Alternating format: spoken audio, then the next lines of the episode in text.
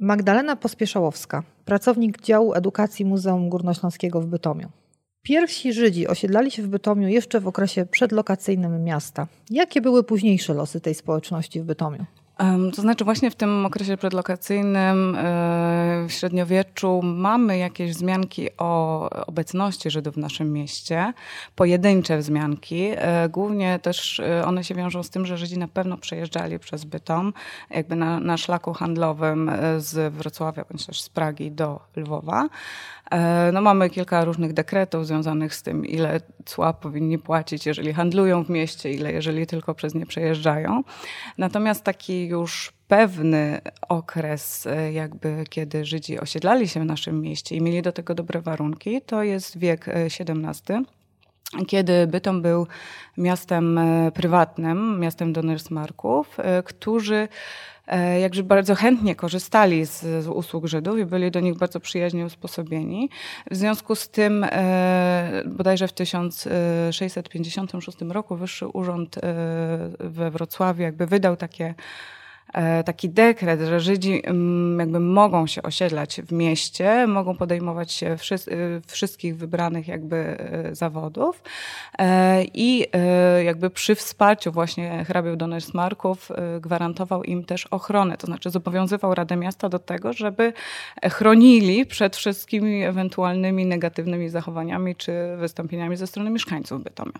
Wiemy, że takie się zdarzały jeszcze w tamtym okresie i faktycznie później Później jeszcze hrabia von Donnersmarck w 1688 roku jakby ponowił to, to, to, to takie wezwanie do ochrony e, i nawet e, jakby pod karą grzywny, że jeżeli e, radcy miejsca jakby nie będą chronić i zapobiegać tym różnym wystąpieniom, no to, no to grozi im grzywna.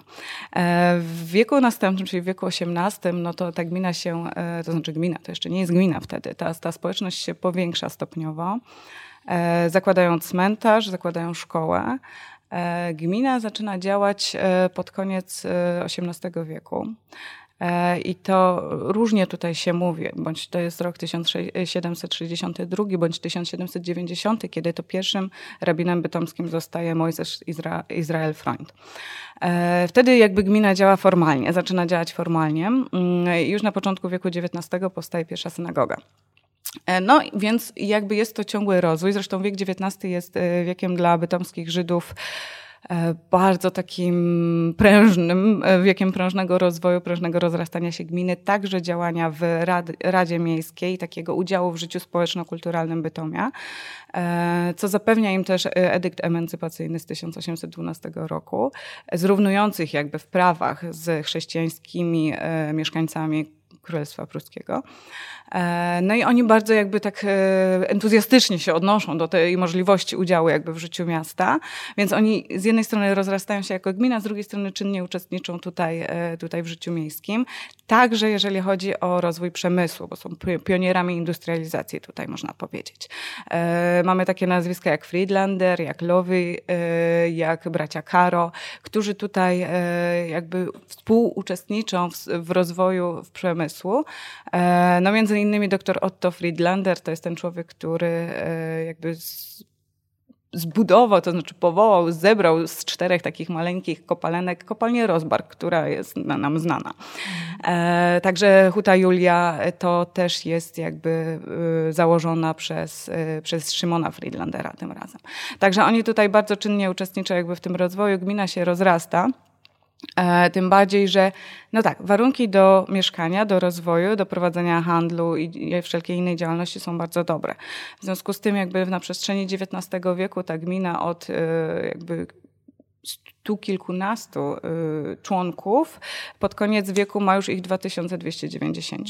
Także jest to, jest to faktycznie XIX wiek, to jest ten wiek takiej bardzo prężnej działalności rozwoju gminy żydowskiej w Bytomiu. Powstaje też druga synagoga, e, o której powiemy więcej później, e, ponieważ ta pierwsza jest za mała po prostu. E, już nie, nie mieści tej, tej całej społeczności, w związku z czym należy zbudować drugą. Należy także zbudować nowy cmentarz, ponieważ też pierwszy jakby już swoje, swoje możliwości wykorzystał wykorzystał całkowicie. E, no i wiemy, jak, jak historia przynajmniej tej pierwszej społeczności żydowskiej się kończy.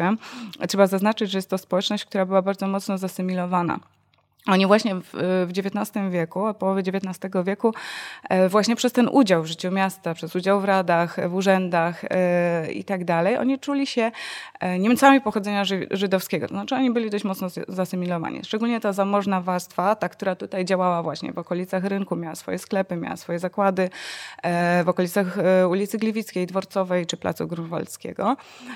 Oni właśnie byli bardzo mocno zasymilowani. Inteligencja i, i zamożniejsi Żydzi. Mamy nawet historię e, Żydów walczących e, no, w wojnie francusko-pruskiej czy, czy w I wojnie światowej e, z pełnym poświęceniem tak? za ojczyznę. Więc tutaj sytuacja, która się jakby wytworzyła na początku wieku XX, była niezwykle trudna, e, ponieważ no, e, wiemy, że, że w latach 30. po dojściu Adolfa Hitlera do władzy, no, te wszystkie przejawy życia żydowskiego i ich działalności były systematycznie jakby ucinane, okracane, blokowane, wobec czego faktycznie mamy jeszcze właśnie przed wybuchem wojny i nawet przed nocą kryształową falę emigracji z Bytomia. E, które w wyniku różnych właśnie takich obostrzeń i blokady działalności e, się e, wydarzały.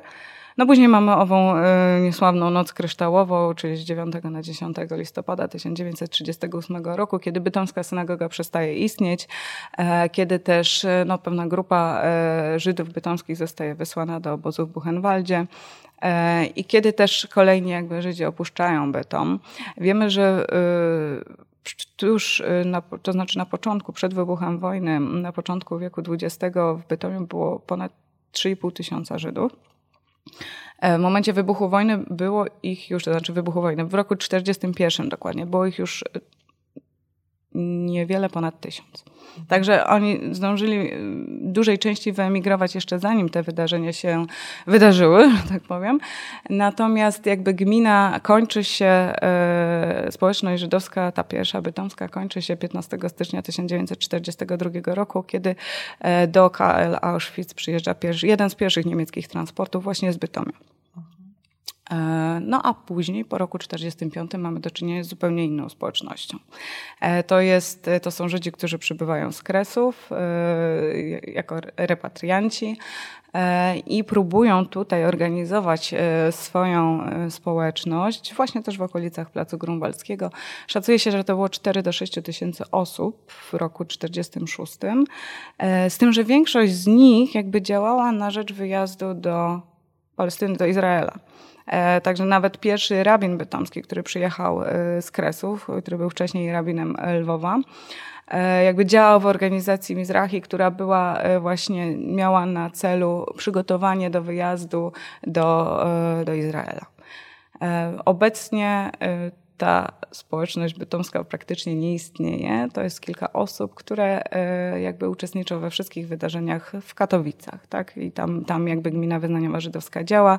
W Bytomiu przez długi czas była filia tej gminy, natomiast już obecnie e, no, także została zlikwidowana. Ważnym miejscem, gdzie znajdziemy ślady pamięci o społeczności żydowskiej w Bytomiu jest Plac Grunwaldzki. Jak wyglądało to miejsce przed II wojną światową? Tak, Plac Grunwaldzki to był, takie, tak, był takim bardzo e, wyjątkowym miejscem dla społeczności żydowskiej, e, ponieważ właśnie tam jakby e, na początku wieku XIX została im wydzielona, tutaj, tutaj też jakby nie, nie mamy pewności, czy została wy, oddana w dzierżawę, czy sprzedana działka pod budowę pierwszej synagogi. Pierwsza synagoga, która była niewielką synagogą, tak jak wspomniałam, ona liczyła 142 miejsca tylko, tylko, także no, jak na potrzeby ówczesnej społeczności była wystarczająca. E, została jakby mm, otwarta uroczyście 16 września 1900, 1810 roku e, i e, nie wiemy dokładnie, jak wyglądała. Wiemy na pewno, że była orientowana na tej osi wschód-zachód, czyli skierowana w stronę Jerozolimy. Ta ściana wschodnia to była ta ściana najważniejsza, na której znajdował się Aaron Hakodesz, w którym były prze, przechowywane święte zwoje.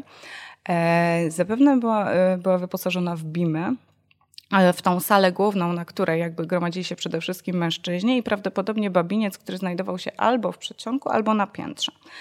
E, była, tak jak powiedziałam, niewielka.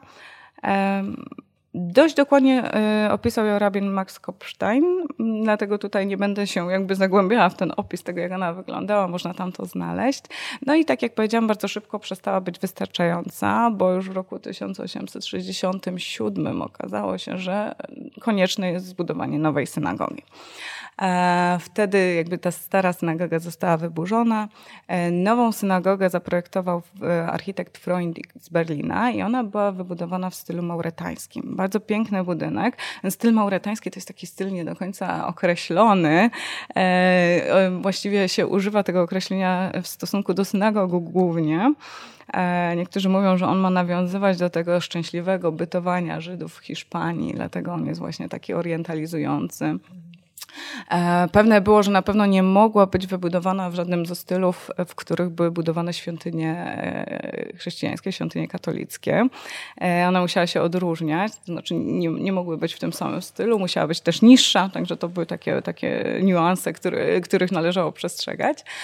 E, więc było, było pięknym, architektonicznie pięknym budynkiem z dwoma wieżami zakończonymi tymi cebulastymi kopułami, e, zwieńczonymi gwiazdami Dawida, z tablicami mojżeszowymi po środku, e, dwukondygnacyjny budynek i to była synagoga postępowa, zwana Temple, czyli jakby nie posiadała bimy na środku, posiadała chór i organy. W tym chórze zresztą no, same historie o chłopcach śpiewających w tym chórze tutaj też w różnych miejscach możemy znaleźć. Czy jest to historia naszego Samuela Hirsza e, i jego jarmułki, jego kipy, e, która niedawno też była opowiadana w muzeum. Czy historia na przykład zawarta w wspomnieniach Maxa Rubena Gutmana E, który też e, jakby zdążał do tej synagogi e, na próby chóru, mijając przy okazji sklep Rafaela Bernsteina, który się mieścił tutaj przy ulicy Podgórnej i zawsze dostawali od niego cukierki tuż, tuż przed zamknięciem sklepu w piątek wieczorem, czyli przed rozpoczęciem szabatu. E, więc e, miała chór, była postępowa, e, no mieściła już dużo, dużo więcej osób. Na tyłach była rytualna ubojnia w drobiu i łaźnia i mała synagoga ortodoksyjna dla Żydów przybyłych z Polski. Tak to, tak to było określane, ponieważ ci Żydzi postępowi, no to byli ci nasi Żydzi tutaj bytomscy niemieccy. I oni właśnie w tej synagodze e, się gromadzili na nabożeństwach, oczywiście przede wszystkim nabożeństwach szabatowych, czyli tych, które się odbywały w piątek wieczorem, i potem w sobotę rano i w południe. No i przy okazji wszystkich świąt. Jeżeli chodzi o, o to, jak tutaj życie e, dookoła tej synagogi e, tętniło, to też możemy to znaleźć w różnych wspomnieniach. E, jednym z takich e, bardzo pięknych wspomnień, e, oczywiście takich odwołujących się do trochę idealizowanej krainy dzieciństwa, są wspomnienia Maxa Tała, który mówi właśnie o tym okresie, o którym też powiedziałam, że był to taki bardzo dobry okres dla gminy, czyli tym drugiej połowie XIX wieku jako takim czasie niemiecko-żydowskiej symbiozy, kiedy faktycznie to życie przebiegało pokojowo między tymi dwoma społecznościami. E, kiedy Max Stał wspomina, że dzieci chrześcijańskie uczestniczyły w synagodze, w nabożeństwach z okazji Dnia Pojednania, były zachwycone tym, co się tam wtedy dzieje, ale jego samego również e, zabrano na, do świątyni katolickiej e, na, na jakieś tam uroczystości. I też był zachwycony i uderzyło go, że błogosławieństwo to ostatnie przed wyjściem było takie samo i w synagodze, i, i w kościele katolickim. Także to był taki faktycznie podobno okres takiego bardzo ścisłego, bardzo pokojowego, przyjaznego e, życia tych społeczności tutaj w Bytomiu. Muzeum Górnośląskie jest w posiadaniu sporego zbioru judaików. Skąd pochodzą te eksponaty? Jaką kryją historię? Och, no, pracujemy też nad tym, żeby je bliżej poznać, ale e, tak, e, w 2017 roku staliśmy się e, no, właścicielami i zostało nam powierzone zadanie jakby ochrony e, dziedzictwa, które pozostało w zasadzie jedynego dziedzictwa, e, które pozostało po społecznościach żydowskich w Bytomiu, czyli wyposażenia domu modlitwy, które również znajdował się przy placu Grunwaldzkim, bo o tym nie powiedziałam, że właśnie po jakby zniszczeniu synagogi e, te wszystkie te spotkania przeniosły się tuż obok do, do byłego hotelu Hamburgerhof, również przy Placu Grunwaldzkim. I tam ten dom modlitwy działał przez długi czas. Tam też gromadzili się ci e, Żydzi, którzy przyjeżdżali z terenów II Rzeczpospolitej e, po roku 1945. E, on działał do 92 roku bodajże. Także tam się faktycznie odbywały nabożeństwa. I to wyposażenie zostało przekazane muzeum, tak jak powiedziałam, w 2017 roku. E, praktycznie w całości. E, także jest tam e, takie typowe wyposażenie synagogalne, czyli Aaron HaKodesh, czyli pulpit kantora, Amud, Nertamit, czyli ta święta lampka i cała jeszcze reszta tych, tych specjalistycznych sprzętów już, które są mm, potrzebne do odprawiania nabożeństw, ale także bogaty księgozbiór. I ten księgozbiór jest no, taką chyba najbardziej intrygującą i najcenniejszą częścią tej kolekcji, ponieważ jest to ponad 500 woluminów i fragmentów, bardzo różnych ksiąg. E, najstarsze pochodzą właśnie z XVII wieku e, głównie religijnych, napisanych w języku hebrajskim, ale znajdziemy tam też jakby pozycje literatury pięknej w języku jidysz, e, także kilka takich zaskakujących pozycji. E, między innymi jak e, odkryliśmy książkę napisaną przez ojca Izaka Beszwica Singera, e, naszego noblisty. Mm, także są tam bardzo różne pozycje. Wydania Talmudu, tory, modlitewniki na, na co dzień, na święta. Także pozycje ważne co też jest ciekawe, jakby świadczy o bogactwie tego księgozbioru, bo są pozycje ważne dla różnych odłamów judaizmu. I dla postępowych, i dla hasydów, bo mamy, e, mamy tam pozycje na przykład sygnowane, to znaczy z pieczęciami domu modlitwy, Izaaka Friedmana z Sadogóry, czyli jednego z takich e, dworów, dworów hasyckich bardzo prężnie działających na terenie II Rzeczpospolitej właśnie. I to jest też bardzo ważna kwestia, pochodzenie tych ksiąg. E, bo jedno to jest znaczy, ja powiem tak, że jak się siądzie nad tymi książkami, to jakby liczba wątków, które tutaj można odkrywać, jest prawie nieskończona. Jak się popatrzy na miejsca wydań, e, część jest e, właśnie wydana w Wilnie, w Czerniowcach, ale są też wydania z Wiednia, są też wydania z Amsterdamu, także tutaj miejsca wydań można śledzić. Można śledzić też pieczęcie i wpisy własnościowe na tych księgach, co jest również bardzo fascynującym wątkiem, ponieważ one przyjechały, większość z tych ksiąg, właśnie e, ksiąg przyjechała ze wschodu. Czyli one bardzo pięknie te wpisy pokazują jakby taką mapę tych e, społeczności żydowskich na terenie II Rzeczpospolitej. I różnego rodzaju społeczności właśnie i tych dworów hasyckich i domów modlitwy e, jakby postępowych i ruchów cyjonistycznych, które również tam jakby mamy egzemplarze na przykład przez dom modlitwy Mizrahi w Czortkowie, który był taką organizacją syjonistyczną. E, więc y, te, te wszystkie, mm, jakby abstrahując już od treści, religijnych, które są bardzo istotne jakby dla wyznawców judaizmu, one w większości są napisane po hebrajsku. Czyli też jakby tutaj e, mamy taki, takie wspaniałe świadectwo tego, jak ten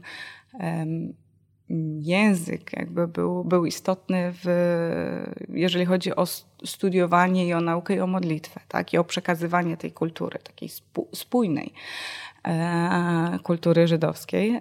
Także e, strony tytułowe, piękne, e, z różnego rodzaju grafikami, symbolami, jakby charakterystycznymi dla judaizmu, to też jest jakby osobny wątek, który tutaj można na tych księgach śledzić.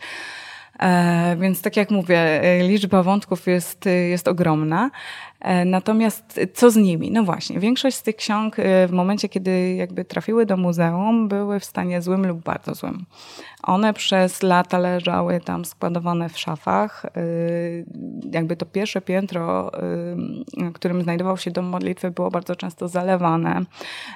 Nie były w żaden sposób konserwowane, wobec czego faktycznie ten stan tych ksiąg nie był najlepszy. E, muzeum bardzo szybko jakby zaczęło działać e, tutaj na rzecz zachowania i ratowania tych ksiąg. E, w latach 2018-2019 jakby prowadziliśmy program dotowany przez Ministerstwo Kultury i Dziedzictwa Narodowego i w tym roku po raz kolejny dostaliśmy grant na kolejne dwa lata, także wciąż działamy. W pierwszym jakby mm, pierwszej części tego programu, czyli w tych latach 2018-2019 udało nam się zakonserwować i zdigitalizować, co jest ważne, 220 egzemplarzy. W związku z czym one są z jednej strony jakby y, materialnie zachowane, y, a z drugiej strony dostępne są szerszej publiczności, ponieważ y, jakby te zdigitalizowane wersje są dostępne nie tylko jakby w bibliotece muzealnej, oczywiście, na stanowisku komputerowym, no tam też można jakby zobaczyć tą książkę w oryginale, jeżeli już jest na tyle zakonserwowana. Natomiast są też dostępne na platformie Śląskiej Biblioteki Cyfrowej i tam faktycznie może do tego dotrzeć każdy. E, więc e, jakby polecamy to, staramy się to też nagłośnić, że tam można to znaleźć, tam te księgi są i one się tam systematycznie pojawiają co chwila nowe. E, no, dążymy do tego, żeby cały księgozbiór był tam dostępny. W Bytomiu zachował się do dziś cmentarz żydowski na ulicy Piekarskiej. Mieści się on w pobliżu najstarszego miejsca pochówku Bytomian, cmentarza Mater Dolorosa. Na co powinniśmy zwrócić uwagę, odkrywając historyczne i zabytkowe walory bytomskich nekropolii? Tak, cmentarz żydowski w Bytomiu jest właśnie takim jedynym faktycznie namacalnym, oprócz tego wyposażenia, o którym przed chwilą mówiliśmy, e, jakby dowodem czy, czy śladem istnienia tej społeczności w Bytomiu. E, cmentarze żydowskie były dwa. Jeden znajdował się na wałach miejskich, ówczesnych wałach, czyli obecnie przy ulicy Piastów Bytomskich. Dalej się tam znajduje, mm, ponieważ jakby w w kulturze żydowskiej nie ma takiej sytuacji, że zwłoki zostaną ekshumowane, przeniesione, także cmentarz może zostać zlikwidowany, natomiast on formalnie nadal tam jest. E, a drugi cmentarz znajduje się przy ulicy Piekarskiej i to, tak jak powiedziałam, też było podyktowane rozrostem tej gminy e, i koniecznością jakby posiadania terenu na nowe pochówki, ponieważ cmentarz jakby poprzedni już przestał mieścić e, nowych lokatorów i właśnie praktycznie równocześnie z budową nowej synagogi powstał nowy cmentarz. Zresztą ziemia była darowana przez doktora Otto Friedlandera, o którym już wspomniałam. E, został dom przedpogrzebowy przy, przy cmentarzu wybudowany. Ten cmentarz jest faktycznie dość pokaźny, dość spory. E, istnieje do dzisiaj i jakby chodząc po tym cmentarzu, mm, który można zwiedzać e, jak najbardziej, trzeba tylko się umówić, jakby wędrując po tym cmentarzu mamy możemy mm, jakby mm, uczestniczyć w takiej lekcji z jednej strony historii, z drugiej strony kultury żydowskiej. Bo z jednej strony mamy główną aleję cmentarza, która była przeznaczona dla wszystkich e, takich znaczniejszych obywateli miasta, więc przy tej alei właśnie możemy znaleźć Friedlanderów, już tutaj wspomnianych, czy Lowich, czy, czy Krepsów. Zresztą e, ten budynek, w którym siedzimy, to należał do braci Krepsów, to znaczy jakby ta parcela.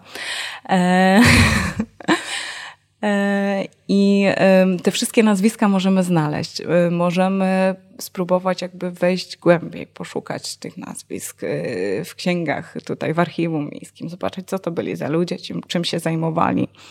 E, jakby, mm, tak jak powiedziałam, w jaki sposób uczestniczyli w życiu tego miasta. Meinheimerów możemy znaleźć przy tej głównej alei, e, którzy z kolei nawet mieli swoją ulicę była w Bytomiu ulica Meinheimera. To była chyba jedyna żydowska ulica w Bytomiu, to znaczy żydowskiego nazwiska.